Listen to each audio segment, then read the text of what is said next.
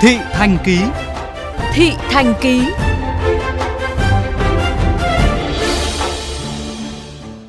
Quý vị thân mến, những ngày qua, khi bệnh viện giã chiến số 3 tại phường An Khánh, thành phố Thủ Đức đi vào hoạt động, ngày đêm tiếng còi xe cấp cứu chở các F0 đổ về đây, khẩn trương và hối thúc. Trong lòng thành phố Thủ Đức, nơi đang nhận nhiệm vụ tiếp nhận 20.000 bệnh nhân, những hành động tiếp sức cho lực lượng tuyến đầu chống dịch đang khiến nhiều người cảm động.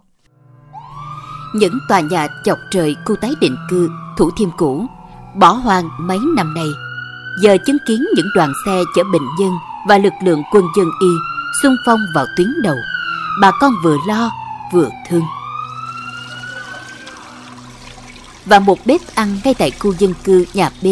lô CD chung cư Bình Khánh, phường An Khánh đã được lập ra để san sẻ vất vả với những người đang vì trận chiến sống còn của thành phố. Anh Trần Văn Trường, trưởng nhóm tiếp ứng chống dịch Covid-19 tại đây chia sẻ. Từ cái những cái hình ảnh mà rất ám ảnh tôi trên internet thì tôi và cùng anh em giúp đỡ và chung tay cùng với cả nước chống dịch thì chúng tôi cũng muốn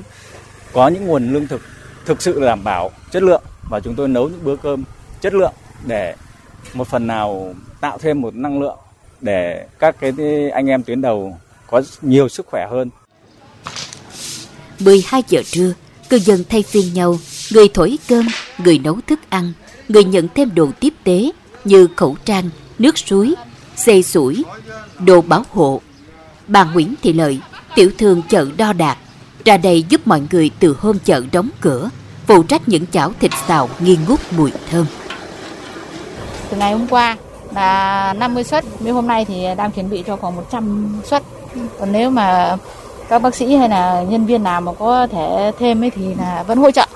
nhiệt tình. Và 300 hộp cũng được, cung cấp đầy đủ. Anh Trường cho hay, mọi cư dân tham gia hỗ trợ nhóm đều phải tuân thủ quy định phòng dịch. Nhân sự chỉ dùng những người trong cùng một tòa nhà đã được test nhanh COVID. Xuất phát từ những cái việc làm của chúng tôi thì rất nhiều gia đình đến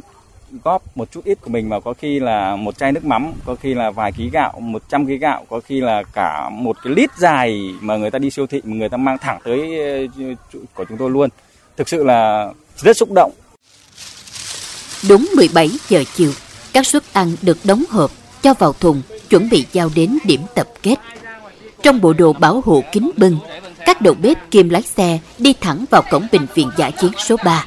nơi các bác sĩ, bộ đội, dân quân đang đợi. Thượng tá Hồ Thanh Thủy, chính trị viên phó, Ban Chỉ huy quân sự thành phố Thủ Đức, Phó Giám đốc Bệnh viện Giả chiến số 3 cho biết với quân số chỉ hơn 200 người, bệnh viện đã tiếp nhận hơn 2.000 bệnh nhân. Đón nhận hơn 100 suất cơm tiếp tế nóng hổi, Thượng tá Thủy cảm kích. Ngoài cái chế độ theo cái quy định À, lực lượng tình nguyện cũng như lãnh đạo của phường An Khánh phục vụ chúng tôi, hỗ trợ chúng tôi các suất ăn hàng ngày. Đây là cũng là cái món ăn tinh thần để cho chúng tôi là có cái động lực hoàn thành tốt nhiệm vụ được phân công. Ông Hồ Hải Phong, Chủ tịch Ủy ban Nhân dân phường An Khánh, thành phố Thủ Đức, cùng các lực lượng tại bệnh viện tất bật với công tác hỗ trợ thu dung bệnh nhân. Trong buổi trưa hôm nay chúng tôi đã tiếp nhận là trên 1.000 thùng nước chuyển tới ờ, tận tay cho các ờ, bệnh nhân cũng như các đội ngũ y bác sĩ. Ờ, hiện nay cũng đang tiếp tục kêu gọi các mạnh thường quân hỗ trợ thêm cho các lực lượng tiến đầu tham gia phòng chống dịch.